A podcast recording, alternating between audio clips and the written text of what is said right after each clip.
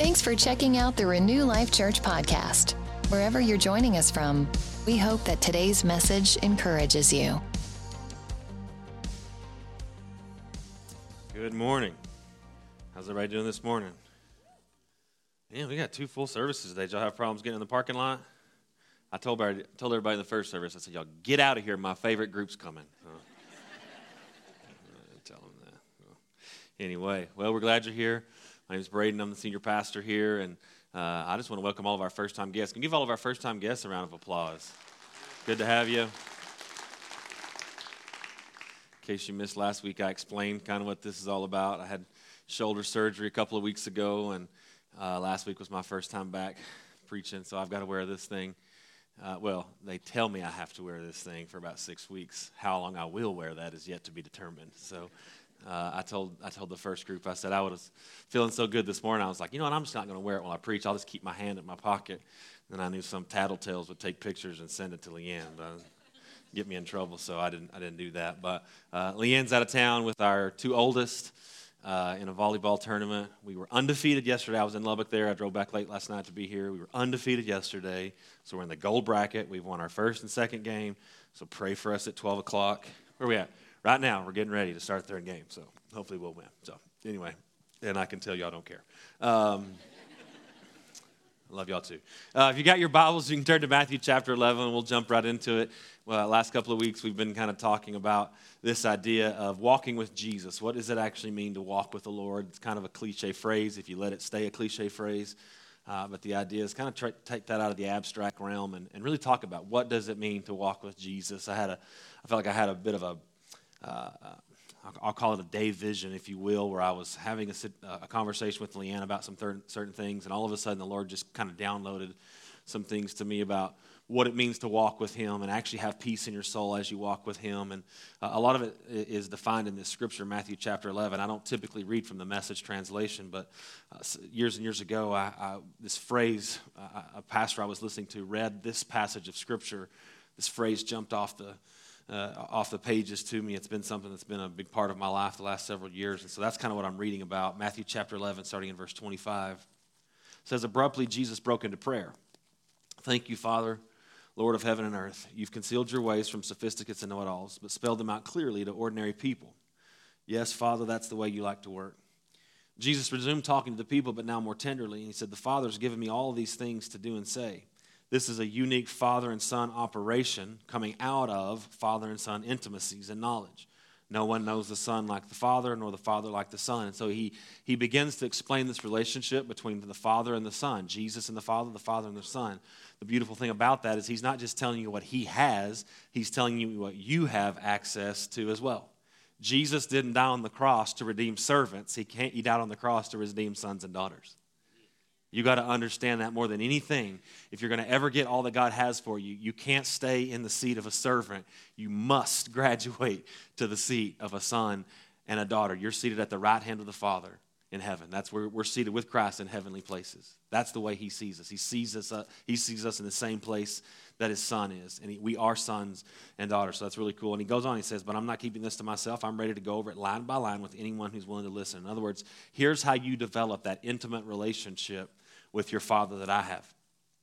Starts off by saying, Are you tired, worn out, burned out on religion? Come to me, get away with me, and you'll recover your life. I'll show you how to take a real rest. Walk with me, work with me, and watch how I do it. Learn, this is that phrase I love, learn the unforced rhythms of grace. I won't lay anything heavy or ill fitting on you. Keep company with me, and you'll learn to live freely and lightly. Uh, the, the New Living Translation, it says, that, it says it this way in these last two verses. Then Jesus said, Come to me, all you who are weary and carry heavy burdens, and I will give you rest. Take my yoke upon you, let me teach you, because I'm humble and gentle at heart, and you will find rest for your souls. For my yoke is easy to bear, and the burden that I give you is light. So the idea is that why it's important to walk with Jesus is because when we walk with Jesus, that's how we stay in the rest that He's called us to live in, living in a position of rest. And we talked about this last week, and it's important that you know rest does not equal no work. rest does not equal or is not equal to no work. One of the things that you do to enter into the rest is you get to work with Him. He says, if, Are you heavy? Okay, you want to take a real rest? Great. Take my yoke upon you. I, my uncle would say it this way Get your work clothes on. We're going to work. Take my yoke upon you. And so there's this idea, and you have to understand this that for you to enter into the rest that God's called you to enter into, you have to learn to get active and be committed to being active in the advancement of the kingdom of God. You must move beyond your, just your identity in Christ into your calling in Christ. God, the grace of God just didn't save you from some things, it saved you unto some things. And I'll just say say it this way. I didn't say it this way last week, but I'll say it this, way, this week this way. Spiritual inactivity will actually put a strain on your soul. Spiritual inactivity will actually put a strain on your soul. There's this concept all throughout Scripture. Jesus told the disciples this He said, It's better for me to leave because if I don't leave, the Father won't send the Comforter. He won't send the person of the Holy Spirit, the other, the other member of the Trinity God the Father, God the Son, and God the Holy Spirit. And so there's this idea that what you and I have access today is we have access to Jesus through the Holy Spirit.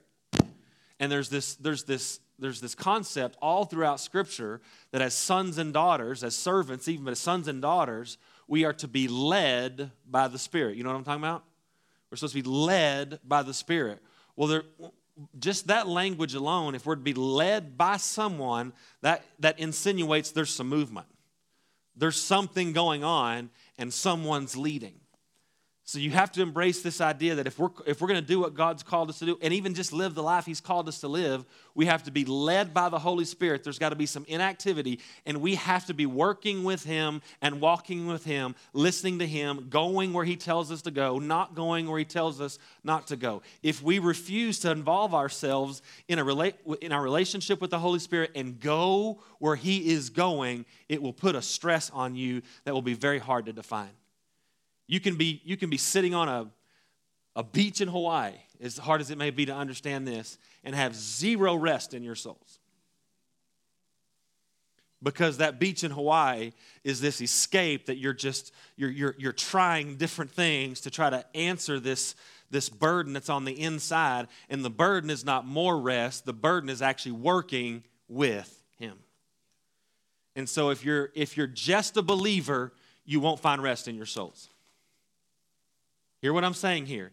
If you're just a believer, do you understand this? My job as your pastor is not to convince you to be a believer. My job is to help you be a follower. You can, be, you can believe and sit still. You cannot follow and sit still my heart's desire is that you get activated into what God's called you to be to, to, to do and, and, the things God's called you to, to find who you are in Christ. Here's why it's so important that you find first. If you don't find who you are in Christ and hide yourself in Christ, then all of your doing will be for the wrong reason. You'll be doing to get God's approval instead of doing from God's approval. But at the end of the day, if you choose to live a life of sitting still, you'll never find peace in your souls. There will be something nagging you on the inside. You'll never, ever get there. So you have to embrace this. If you want all that God has for you, if you want the peace that God has for you, make that decision in your mind today. Sign up, check the box, say, I'm in for my assignment. I don't want to be a believer anymore, just a believer. I want to be a follower. I'm signing up to move, I'm signing up to get into motion. We talked about this idea that there's four places you can find yourself with God. You can find yourself with Him, right where you're supposed to be. We talked about finding yourself behind him. We talked about being to the right or to the left or even in front of him. Today, I want to really focus on this idea of what does it look like when you're walking just to the right or just to the left of Jesus. I said it, I said it different ways. I think different times. I said walking beside, with Jesus beside you, and I think that sounds too good. It's like Jesus is beside me. No, that's not what I'm talking about. I'm talking about where He's walking here, and you're just to the right of center, or you're just to the left of center. When you talk, when you talk about this, it's this idea that you're, you're, you've got a relationship with Jesus. You're walking, there's activity, there's movement, but you're not right smack dab in the middle of what he's called you to do. You're not right where he's, you're supposed to be. You're not when I call you're not what I'd call that sweet spot. You're just a few degrees this way, a few degrees that way. You're, you're moving, and Jesus is in your peripheral vision. You're, you're moving but you may be moving in the wrong direction. Have you ever, um, have you ever put together one of those um, entertainment centers or desks from Walmart? These things are fascinating. Uh, first of all, I'm extremely impressed with the engineers behind this thing because it's like how they've come up to make a desk that actually works is, and put it in a box the size of a lunch box is incredible to me. But so you open this box and you get all these parts out. You got this instructions, and the instructions usually, I, will be honest with you, if you if you will follow the instructions, pay close attention to every detail, it works every time. It's actually quite fascinating. But if you're like me, that you'll come across a step and you'll look at this, you'll it'll be like early in the process, you'll look at it, and it will seem so self-explanatory. You won't really read all the details. You won't read the fine print. You're, it's like your manliness takes over, and you're like, well, clearly, I know what I'm doing here, and clearly that goes there. So you do it. Then you get to about step, because these things have like 4,000 steps, and then you get, you know, several hundred steps into this process, and you're trying to put G4 where G4 goes, but there's no spot for G4. And all of a sudden, it just dawns on you that G4 would have a place to go if you would have read step number two. And so you're sitting there asking yourself the question. You're like, okay, clearly this ain't looking exactly like it's supposed to look. But then these weird thoughts start going through your mind. But, but if I just hammer this side hard enough, or if maybe I choose to put it over in that corner where I can slide it against the wall and you won't see that this is the unpainted side of the panel. And you kind of start rationalizing in your head, it's like, I don't want to have to go undo all those things that I did because the mistake was way further back. All the rest of it's going good, but the mistake was way, way farther back. But at the end, the product's going to be pretty close to right. I mean, it's not a bullseye, it's just a couple degrees to the right or a couple degrees to the left. It's so crazy, but I genuinely believe this that many Christians, even Jesus followers, they go through that a similar process to this in their head when it comes to following Jesus. Somewhere along the line, they got, they got, they got a little distracted, they got off a little bit, but their life's not that bad. It's not maybe and they're aware of it. Like every now and then, when they, when they get honest with themselves, they're like, "Yeah, that don't look like the picture said it's supposed to look like." I know I've got this little thing in my life, and I know I've got this thing, and, and I'm not like way behind, and Jesus is walking, and I'm just refusing. I've, I've got some good things. And, and the, the hard thing to do is convince people to do the hard work of undoing anything that maybe happened a hundred steps back here to get back in line so that you're not kind of beside Jesus on your journey, you are actually with Jesus on your journey. It'd be kind of like if I gave you some uh, instructions to go from here to my house, but I was not going to use, um, you know, north, south, east, west, mile markers, mileage, exit signs, and I said, you know, you leave the parking lot and you make a right, and go down three streets and then make another right, and then go down four streets and make a left, you know, woman directions. Like,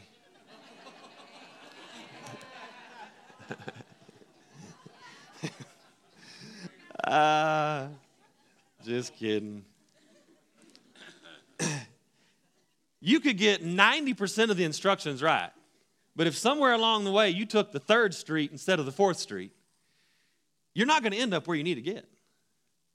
And sometimes it's worth the backtracking going, okay, I, and, and I would and I just ask yourself this question. I mean, it's one thing to put together a Walmart entertainment center and have to slide it into a corner so no one sees the unpainted panel, and you're just like, hey, we're good. I don't want that for my life with Christ. It might be good enough for a Walmart entertainment center, but for me, it's not good enough. I, I, want more out of my relationship with God. I want more out of the call of God in my life. Let me put it another way He deserves more than that. I don't think we talk about it's not about earning or anything like that, but I'll just say it plain. He deserves more than 90% of our life. He deserves that.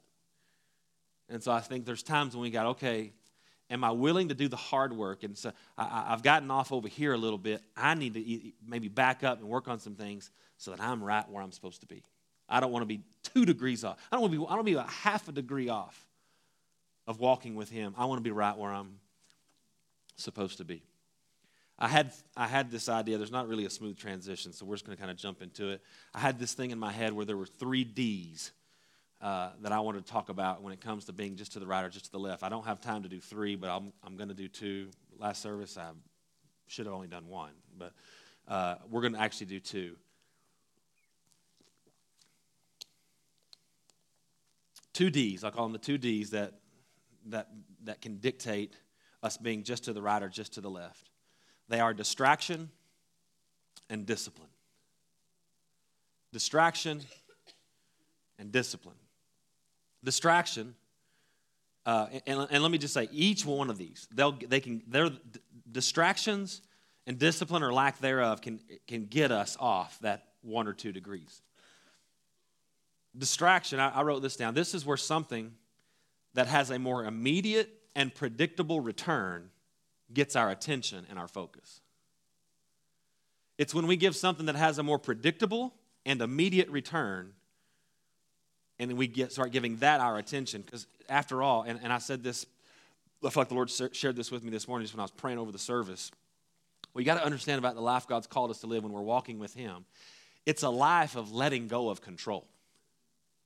That's actually what faith is. Faith is saying, I don't have to be in control.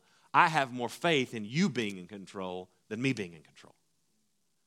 So if you say something and I think otherwise, because I, I don't trust my control as much as I trust your control, I'm going to do the thing that doesn't even make sense to me by faith because I, even though it's going to be a little scary and a little crazy, I actually have more trust with you with my life than I do with me with my life. But sometimes in the things of the kingdom, the kingdom works through processes.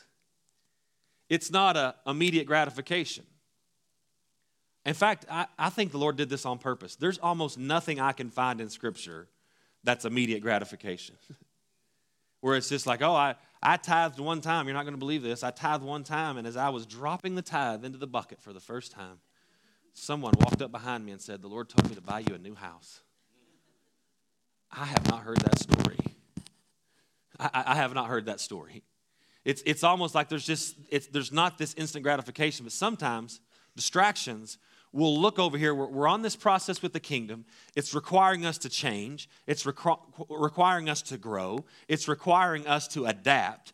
But and if we're all honest, sometimes doing that, it just wears on you a little bit. Can we be honest? Growing up ain't easy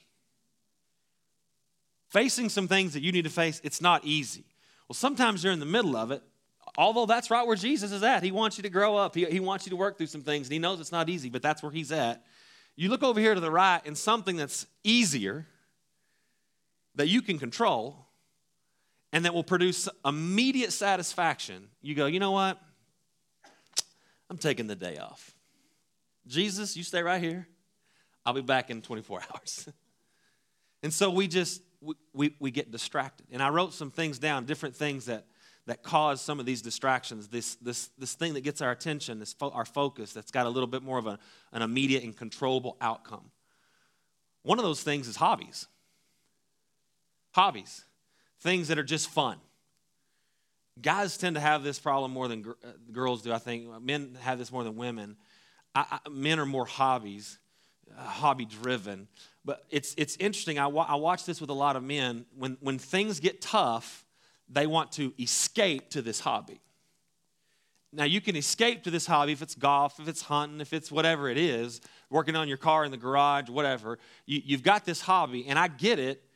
When you, when you go to this thing, you know what I'm talking about. All of a sudden, you can kind of forget about what's going over here in Pressureville. You kind of get to unplug, and you kind of get to focus on there's a there's a marriage counselor guy's name's Mark Gungor. He says that uh, he's describing men and women's brains, and he said men have their brains is a bunch of little boxes, and a woman's brain is this giant ball of wire. And men, they have all these different boxes, and when it's time to talk about that thing, they open that box, And they say, okay, we can talk about what's in this box, but nothing else, because I can only open one box at a time. And then he talks about our favorite box in the world. It's called the nothing box.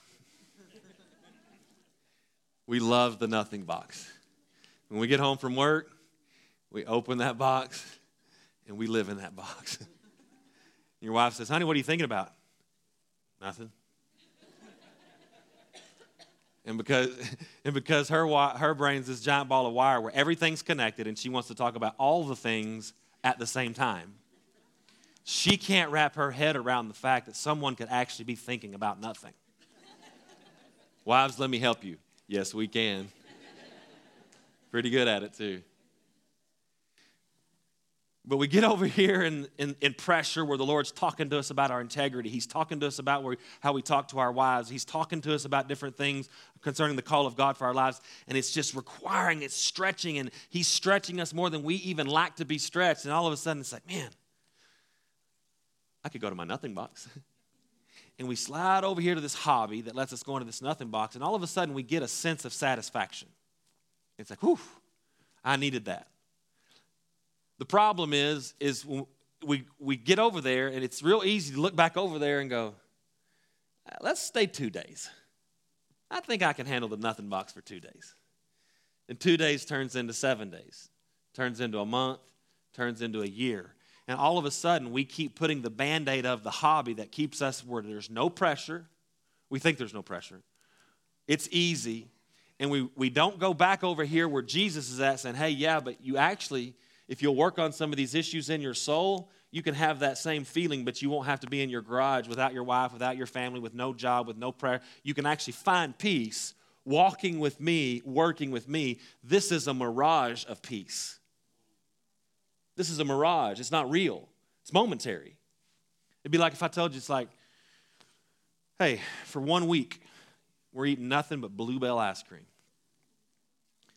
And somebody said hallelujah. I said, you gotta like bluebell ice cream. And if you're from Texas and you don't think bluebell ice cream is the best, you're crazy. If you're not from Texas and you don't think it's the best, you're clearly not from Texas. And but it's like day one, you're just like crushing ice cream, breakfast, lunch, and dinner, and you're like, this is the greatest thing ever. Until day three, and you're like, man, I, this is not as good as it was Monday. It's like, it's good, but it, for some reason it ain't got that same thing. And then day seven, it's like you're sick. You're literally physically sick. Like, get that bluebell out of my face. why? You know, why? Because bluebell is not the meal, it's supposed to be a dessert. It's supposed to be an additive. But if you take something that's supposed to be an additive and you make it the main course, you take something that's an additive and you make it the fuel. You see, what happens is, is all of a sudden we get over here and all of a sudden the hobby becomes the fuel that keeps us going. The problem is, it's not fuel, it's supposed to be an additive. The fuel are the things of God. Hobbies are supposed to be the additive. And when we get things right, I'll just tell you this this will happen because I'm not against hobbies, and I'll talk more about that in a minute. When we get things right, the Lord will add that hobby back in the appropriate amount at the appropriate time, and it will do more than it, it will do more than you ever thought one day of that hobby could do. In its right portion, at the right time. Hobbies can become a big distraction when all of a sudden, you, you, I don't know if you've ever been skiing, snow skiing. I've only been a couple times and I'm terrible at it, but this is what they, this is what they say. Don't look at the trees. They're there. Just don't look. Because if you look, you're heading for the trees. It's a principle. We gravitate towards what we look at. And all of a sudden, it's when those hobbies get too much of a place in our lives, we start looking at, next thing you know, that's, that's really become our focus. Now we're, now we're looking unto hobbies instead of looking unto Jesus. And it's not real. And, and one day of the hobby will require seven days of the hobby, will require 365 days a year of this hobby to keep that band aid on this thing in your soul that's looking for rest, that's looking for peace, that back over here in this process that God was trying to work through, you can produce 365 days of peace. Hobbies can get you off track. Another thing, money can get you off track, pursuit of money. Pursuit of money takes the place of pursuit of God. Why? Because the belief that more money will actually relieve the pressures in your life. I don't talk a lot about it, but it's, it's, it's almost cliche, but it, it needs to be said. More money, more problems. Is that a rapper? Where'd I get that? Who? Biggie!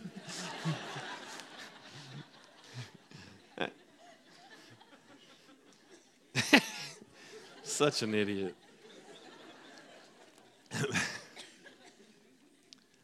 More money, contrary to the great philosopher Biggie Smalls, um, it doesn't make your problems go away. We, we think it does. We think, you know what, if it, this pressure that I'm feeling over here, if I just had more money, this financial pressure that I'm under, if I just had more money, this rest, this no rest in my soul, it's because I don't have money. And if I had more money, that pressure would go away. And I propose to you the, the, the real root of the issue with your money is an issue in your soul. Where if we had fixed the issue in your soul, the money problem would fix itself and you wouldn't need more money. And the beautiful thing is, the moment you didn't need more money, God would give you more money because you wouldn't take it and use it to cover something, to fill something that He's been saying, that's my spot. that's my spot. It's exactly it's backwards, but there's this thing where we can get distracted. It's like, oh, if I if I take this job, I know it's a lot more hours, or if I add a whole nother job, if I do this, and I'm not I'm not trying to minimize the pressure that's on, especially American people these days. We've, we've, made it, we've made it seem like our culture is such now that it's child abuse if your kid doesn't have the new iPhone. Come on. It's like you, you're, you're not getting an iPhone. You're not getting a phone till you're 16. Oh my God. Is that legal? Can, you, can, they, do, can they do that? Can, we do that? And so now there's all this pressure on you to get this iPhone because God, you know what the CPS called? Get written up for not getting an iPhone for kid. I, am not minimizing. I, I, get that there's real pressure out there. And as, as, as loving parents, we want to give our kids things we didn't have and we want them to have the best. I, I get all of those things. But you just got to be careful that all of a sudden that pressure doesn't distract you, and all of a sudden you start pursuing money instead of pursuing the kingdom. Start, pursu- start pursuing the, the provision instead of the prince. It's real easy to get over there, just a, a couple degrees. I'll kind of skim through some of these, and I'll tell you another thing uh, that can be distractions is this pursuit of a, of a title or a status. Sometimes we can be in so in pursuit of this title, of this status, that we're we start pursuing that thing more than we're pursuing Him. And it doesn't. Let me explain what I'm talking about here. For some, I, have watched this happen with with women, with moms. That pursuit can actually be the title of best mom. Best mom. If you've ever had to go to one of your kids, I'm sorry, if you've ever gotten to go to one of your kids' uh, school Valentine parties or school parties. When you know, the, those are, I've got like a love hate relationship with those. It's like you got you go there and like you see the kid over there whose parents are out there working just to make sure he's got clothes to go to school in. He feels terrible because the other parents are. It's just a, it's a debacle. I'm just don't get me going there. But then you go, and then there's this one mom. It's like it's it's you get a little note. Hey, bring enough goodies for everyone in the class. And you're like, okay. So you go and you, if you're a normal human being, you go and you buy an appropriate amount of candy, knowing they're going to get the same thing from all the other parents. And then there's that one mom, and she needs like a flatbed trailer because she built a float to deliver the handmade cupcakes from a recipe she got off of Pinterest that's organic gluten free, and got a sparkler on top. and you're like, what are you doing with your life? Like, where did you get these cupcakes? You know? And you and, and here's what it is. Not all the time. Just let me be a smart aleck for just a little bit. But it's like, I want everyone to know I'm the best mom. Almost fell in the pit for a second there. you should not do that with one arm.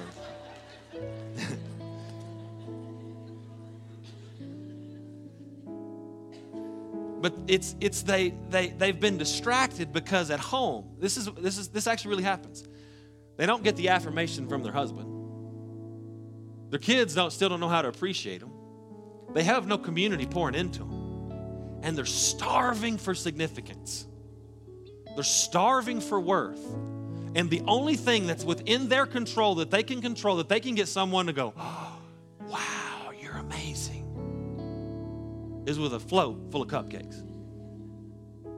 That really happens. And all of a sudden, if, so, if someone brought two floats with more cupcakes, now all of a sudden, it's, it's like there's no rest in the soul. Or, or, or here's another one. I, this, real, this, this real life, folks. I'm telling you, this real this epidemic. It's the mom that their kid is going to be the best dressed kid at school kids, they spill something on their pants or their shoes or something, and it's like, no, no, we cannot wear those to school the next day. There's a spot on those jeans. This is real life.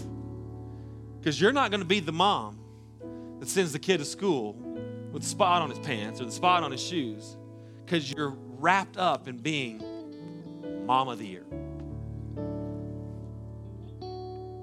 It's just a distraction. You're just looking for significance. You're just looking for st- you're looking for something that tells you you're important.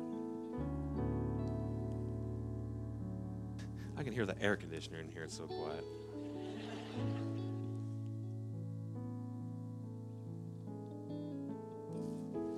Different titles, uh, manager, I'll, as soon as I can be a manager, man, I, I, want my, I want someone to know I'm somebody. So you go after this position. Next thing you know, you're more after that position of manager. You'll do anything it takes to be that manager. You'll do anything it takes to be a business owner. You're tired of working for somebody else. You want to be able to tell all your friends, tell your family, no, I don't work for anybody. I have my own business. I, I work my own business.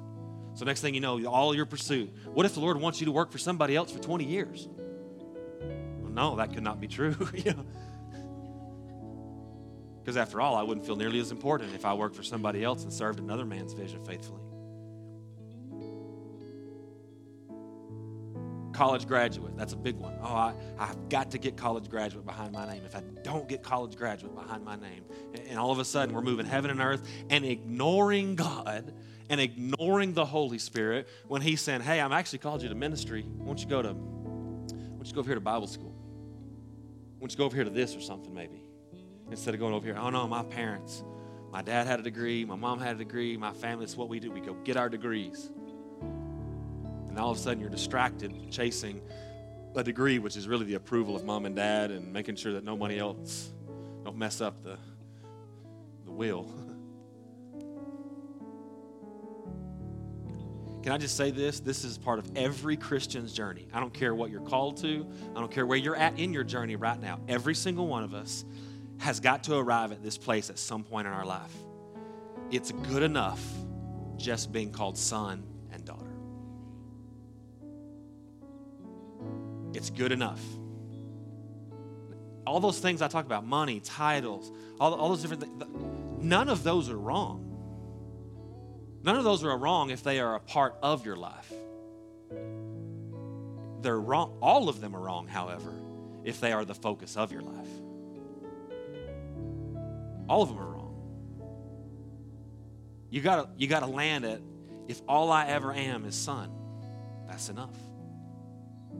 If all I ever am is daughter, that's enough. And what's amazing is that the more we get there, the more those other things start to come. He gives back the hobby, He gives back more money, He gives back title. Because you know why? That title has influence.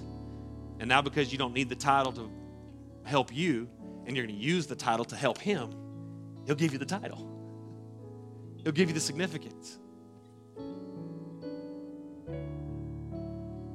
I'll, I'll breeze through this last one because, like I said, I'm just going to talk about two D's. Distraction, number one. Number two, discipline.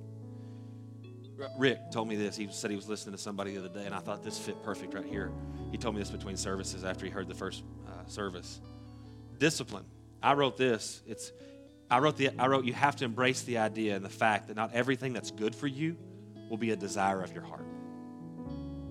Not everything that's good for you will be a desire of your heart. Rick said it this way choosing what you, discipline is choosing what you want most over what you want now. Choosing what you want most over what you want now. You got to understand there are biblical disciplines that you will have zero desire to do at first. Tithing's one. You don't wake up with no Bible knowledge or no nothing, no God, and uh, wake up one day and go, you know what? I really wish I had 10% less money. I know what I'll do. I'll just give 10% away. It doesn't happen that way. We're not, we're not made that way. Tithing is a, is a thing where you go, okay, I don't understand how this works, but, but the Bible says when if a man doesn't tithe or a person doesn't tithe, he's literally robbing God. I don't want that. he also says, tithe and see what happens. See if I won't open up the windows of heaven and pour you out a blessing, that there's not room enough to receive it. Then he's the only time in Scripture he says, Test me. Test me. So if that's what the Bible says to do, not because I desire to get rid of 10% of my money, but because I desire not to be in control of my own life, because I desire to be obedient, I'm going to discipline myself to do it. It'd be no different. You wouldn't even think of not having a vehicle. In your head, you wouldn't think of not, most of us in this room are blessed enough to have a vehicle. you wouldn't even think of not having a vehicle. You'll do whatever it takes to make sure you have a vehicle because it is a, in your head, it is a necessity of life. You can wiggle things around and move things around if you want to bad enough. People say, oh, I can't afford a tithe. Well, maybe not afford a tithe and have an iPhone 10. Maybe not afford to tithe and have that car you drive. Maybe not afford to, drive, to, to tithe and have that same house you're in. You know, you're, I, I agree with you. The question is, is do you say, you know, I, this is a discipline. This is going to take discipline. This is going to take some doing, whether I feel like it or not. And here's what happens when we uh, when we when we get involved with the discipline and we walk this thing out. All of a sudden, fruit comes because of the discipline. Then all of a sudden, I'm not doing it because I'm supposed to anymore. I'm now doing it because I see some fruit. I'm like, wait a minute, this, this is actually working. Let's try this some more. And it will turn into a desire of your heart. But I'm just telling you, most things in Scripture, they don't start off as a desire of your heart. Forgiveness, yeah, right. No, that's not a desire of your heart to forgive. It takes discipline. It takes discipline when you and your wife get in this huge fight and, and all of a sudden you're like, okay, I, I'm sorry, you forgive me? Yes, I'm, I'm sorry, will you forgive me? Yes. And it's usually in that tone, you know. So we're, we're forgiven, right? Until you do that thing again. It takes discipline not to bring up the last thing I said you were forgiven for. Right? What would be the easiest thing to do? Oh, let me guess, you're sorry again?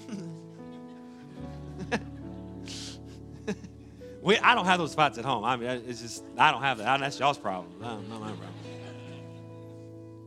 They take discipline, but forgiveness is, it's disciplining saying, I will not bring that up again. I will not bring that up again. I will not hold you accountable for that again. In fact, I won't even, I don't even have the right. I, this is what it does. I'm going to discipline myself to not even cop an attitude. Because sometimes we, we don't bring it back, back up, but body language is screaming. You're marching around the house. Honey, what's, what's the deal? Nothing. I'm not bringing it up again. You're forgiven.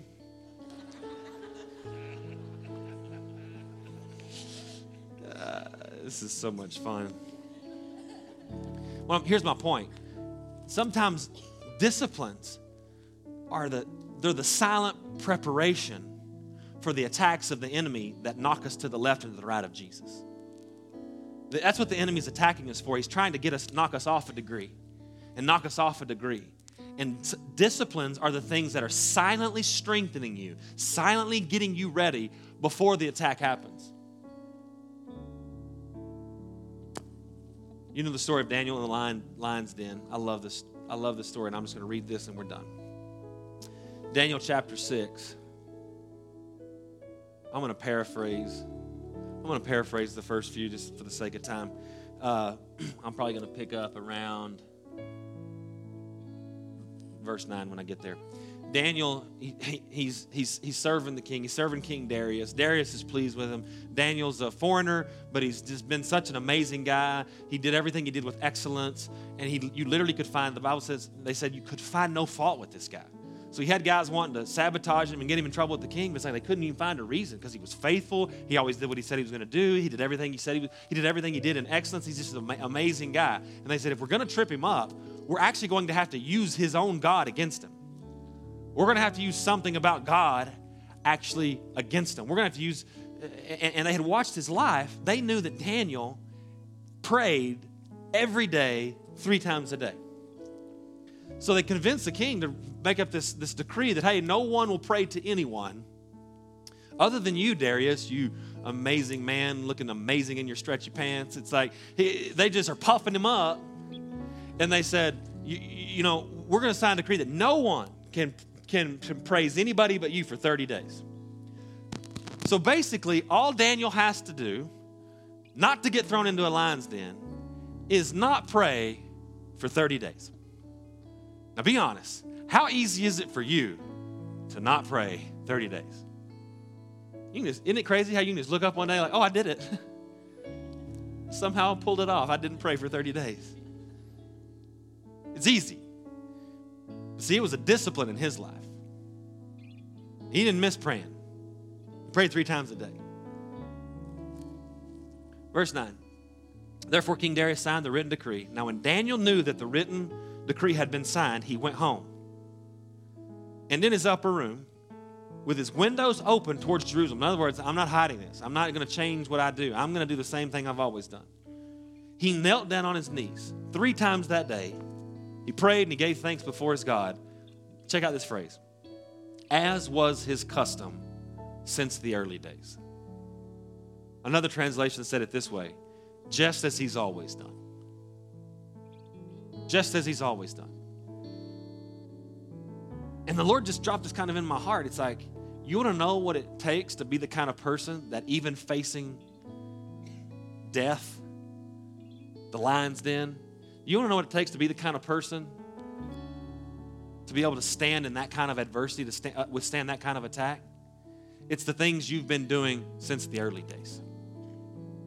It's not something that you do right in that moment. It's not like, okay, did, did Daniel pray some specific prayer? What did he pray? It wasn't the specific prayer he prayed that day. It's the fact that he had disciplines in his life since the early days, things he had always done that was silently strengthening him in his faith in his God. Building him up to the place where it's like, oh, lion's den, whatever, I'm praying. I'm not bowing. I'm not, I'm not giving in to this pressure. See, sometimes it's the hard, and I know this isn't a fun message to hear. I, I get that. Sometimes it's the disciplines of tithing, the disciplines of just coming to church, getting in the Word, listening to the Word. They're little things, they're so small. But isn't it funny how sometimes those small things just seem so hard to stay consistent in? But it's those, it's those disciplines that are strengthening us when we don't even realize it. And all of a sudden, you look up one day and you face an attack that was designed to get you knocked to the left or to the right of walking with Jesus. And for some reason, this time, it just didn't seem to faze you. And you can't put your finger on one thing you did, or that one time you did that one thing. It's, it's the disciplines that have been strengthening you were to the point you didn't even realize how strong you really were. Again, what's the goal?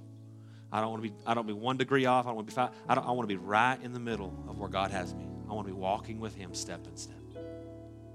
I don't want to miss. I don't. Oh, I don't want to miss one thing He has for me.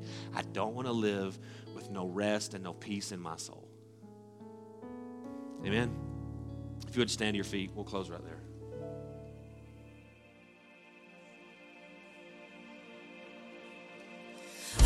We hope you've enjoyed our podcast today. You can find out more about our ministry at renewlifechurch.com or on Facebook, Instagram, or Twitter. Also, our app is available for download so that you can stay up to date. Again, we are so glad you joined us. If you're in the Midland Odessa area, we invite you to come be our guest at one of our services. Have a great day, and we hope to see you soon.